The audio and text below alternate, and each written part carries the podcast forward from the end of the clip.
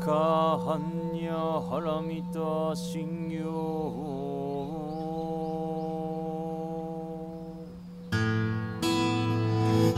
Thank you for joining the Zen Care podcast. These recorded Dharma talks are given freely to our community in the heart of New York City, which we are honored to now share with you. New York Zen Center for Contemplative Care is dedicated to transforming the nature of care through contemplative practice by meeting illness, aging, and death with compassion and wisdom. Learn about us at zencare.org.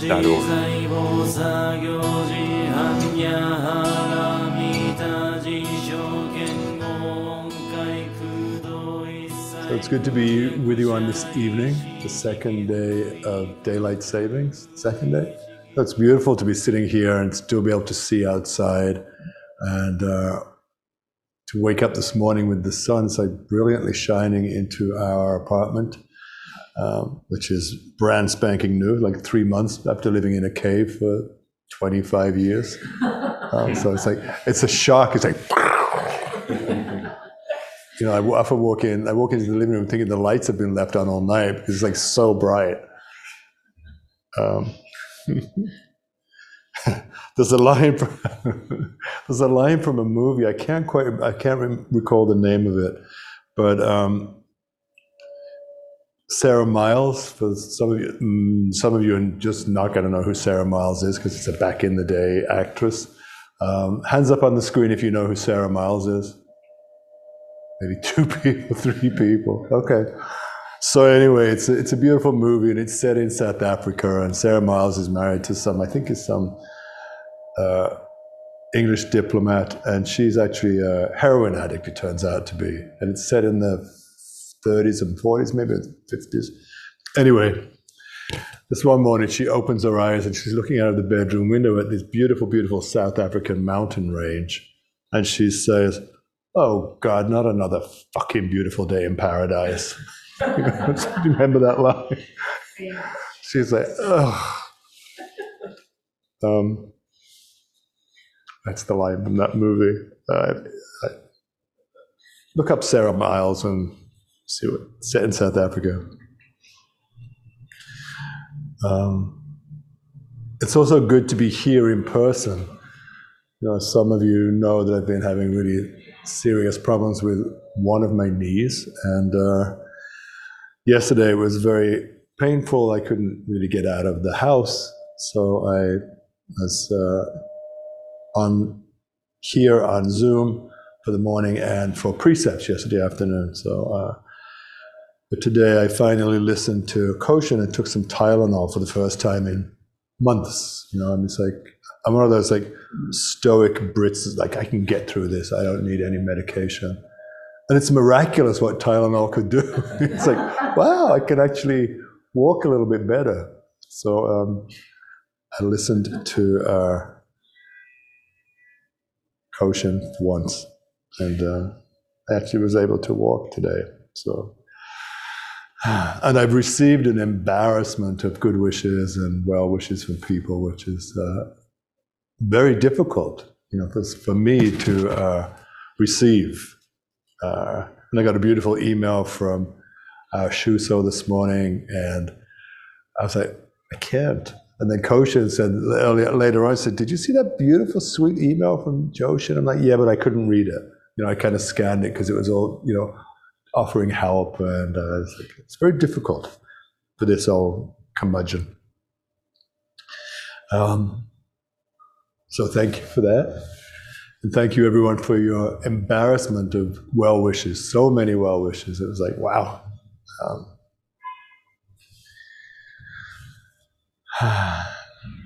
from today's, we're on day 62 of our commit to sit period. And uh, this was uh, the, ref- the reflection from today. Um, what are the ingredients that go into your decisions today? What are the ingredients that go into your decisions today?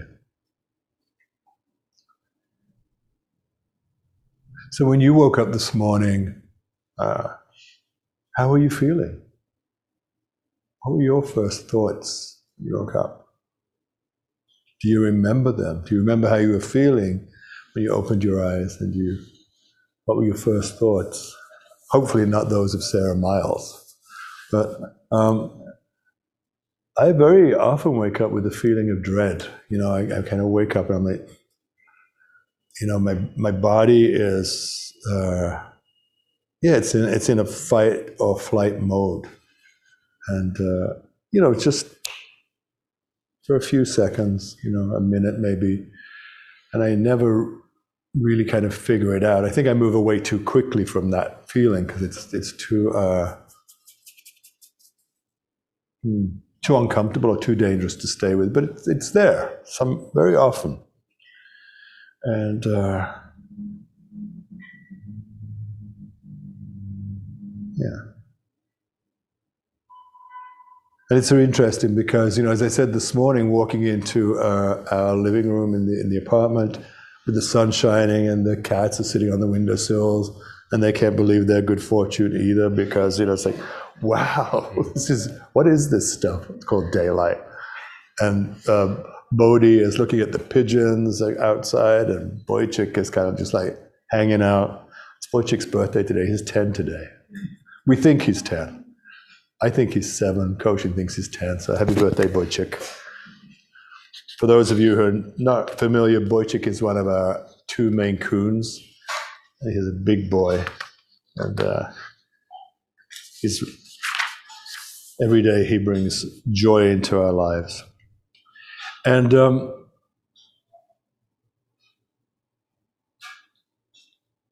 yeah, so every these mornings when I wake up and uh, you know I'm in this this uh, kind of like feeling of ugh dread or dread or like not wanting to get out of bed, I think to myself, you know, you have a roof over your head, the sun's shining. What the hell is wrong with you? Right? So lucky. Uh, I don't have any clanging anymore in the apartment, so only get that when we're here now. Um, yeah, so my, my life is an abundance of joy. I get to do the work that I love. I get to come here every day, see all your beautiful faces on the screen, sit with everyone in this room here, and uh, and yet still there are those moments. And yet there's um,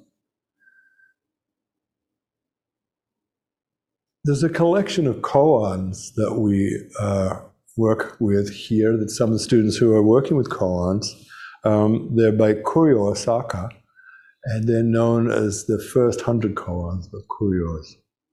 And Koryu Osaka Roshi was a lay uh, teacher. He was born in 1901 and died in 1985. He was from the Rinzai tradition, and uh, Maezumi Roshi, who is our root grandfather, father, father, father, studied with uh, Koryu for many years. So, and he was transmitted uh, in the Rinzai tradition as well as he was a Soto. He was also transmitted in Soto Zen. So, this is why um, in our lineage we work with koan practice, which is generally a Rinzai practice. But because we're transmitted, or because we're both, the lines are Rinzai and Soto, because of Maezumi and Koryu, we uh, work with koans, which is not very, it's not usual for Soto Zen.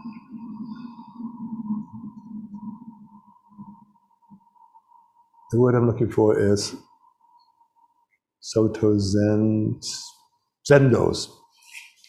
It's not the word I'm looking for, but it's close enough. Um, so these, uh, the, so there's a hundred of these koans are infuriating for those of you who know this practice. this called practice, and one of them is uh, where people often get stuck. Well, it gets stuck on most of them, but this is one where people get stuck for a longer period of time, should we say? And the koan is, how do you get out of a grave? How do you get out of a stone grave, which is locked from the outside? How do you get out of a stone grave which is locked from the outside? Anybody do that koan? Anybody here yet done that koan? Koshin, you did it? Wow. Sankey, you did it? Joshin, you did it? Excellent. Some of you on the screen whom I can't see. Ryushin, anyone else? Kyosho? Okay, good. So each of you have had your experience of that koan, and it's going to be a different experience for each of you because that grave, that stone, that cement stone uh, grave is going to look very different for you depending, depending where you are in your life. Right? And uh, so, what is my stone grave? What is the grave that I can't get out of? Right? In, in those moments when I feel that, you know, those moments when I wake up in, in dread, or those days where I say, ugh, can't be bothered, or uh, this has been an embarrassment, to use that word again, of uh, good wishes, of well wishes, that I can't, you know, I have to turn away from that kind of thing, or I just scan the email very quickly. It doesn't really sink in. So it's almost like that stone grave is not only keeping me from getting out, but it's also not letting stuff in. So it's a big cement block, basically. Um, so, how do we get out of that? For me, it's about this practice. It's about looking at my my bullshit and my fears. You know, my real fears. You know, my real scaredy stuff, um, and my uh,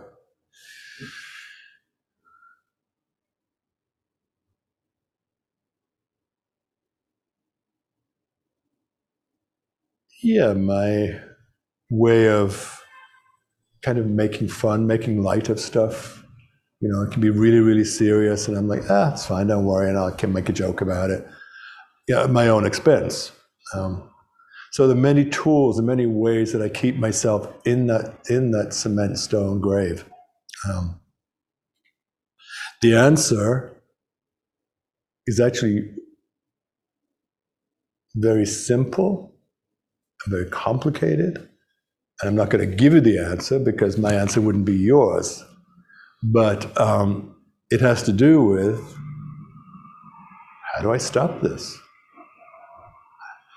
How do I get out of this grave? So think about, even if you're not working with koans, think about this image of this stone grave and how do you get out of it? It's locked from the outside. What's the lock on the outside? What's in there, in the stone grave? Who is in the stone grave? Think about it. You know, take might take you six months, six years to get the answer, but it's worth it in the end.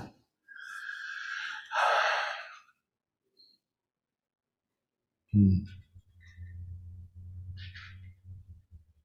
Another line from the reflection today, I think from Koshin's reflection, is intimacy is a place of practice. Intimacy is a place of practice. How do you become intimacy with yourself? How do I practice intimacy with myself? Um, locked in that grave, there's uh, not much chance of practicing intimacy because I'm locked in this little tiny stone's coffin. So, how do I break out of that? And maybe it's the intimacy that's keeping me in the stone grave, perhaps. You know, there's a little, you know, one of those light bulbs that goes up. Say, oh, it only took me 35 years to get to that. Oh, I remember that koan. So, uh,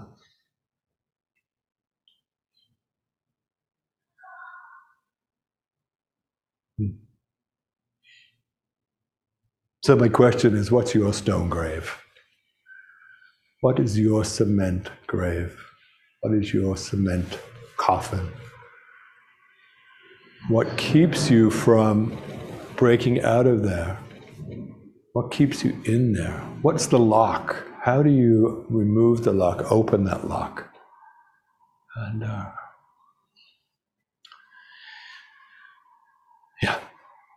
So I'm going to finish with uh, something that we wouldn't normally finish with or actually work with. Um, but I was Googling around this afternoon for Koryu Osaka, and I came across this uh, a three step contemplation to give yourself compassion you need and deserve. It's from Lion's Roar, and it's by, um, sorry, I don't have the person's name here. It was Neff someone, Kristin Neff. Um, so I'm going to invite you to close your eyes. On the Zoom door, close your eyes and just relax. And I, I thought this was particularly relevant given um, those of you who were in the commit to sit and saw Diane's talk last night. Diane is, always talks about embodying the practice. And so this is why I thought this was very relevant today. Um, so close your eyes, give it a shot. All right. Place both hands on your heart and feel their warmth. You can also put your hands on any place on your body that feels it needs soothing and comforting. For me, maybe my knee. Is there a place on your body that needs soothing and comforting? Could even be your face, could be your shoulder, your back. What needs some comforting?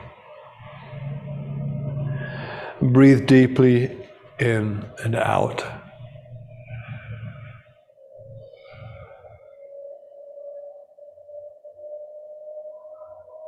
And speak to these words silently,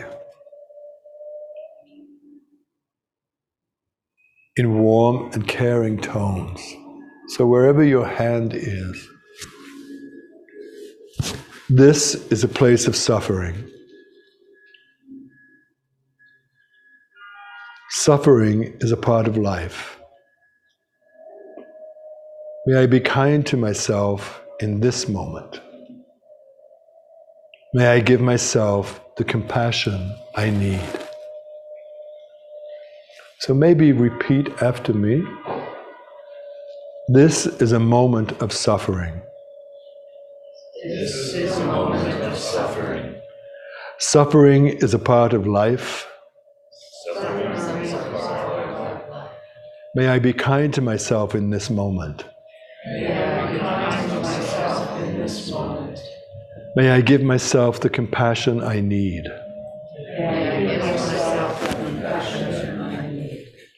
Then it goes on to say the first phrase, this is the moment of suffering, is, is designed to bring mindfulness to the fact that you are in pain.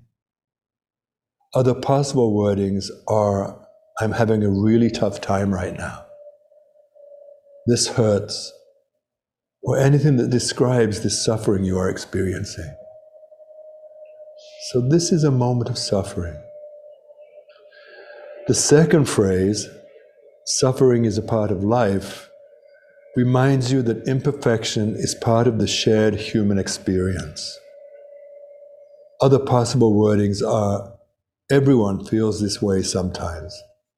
This is a part of being human.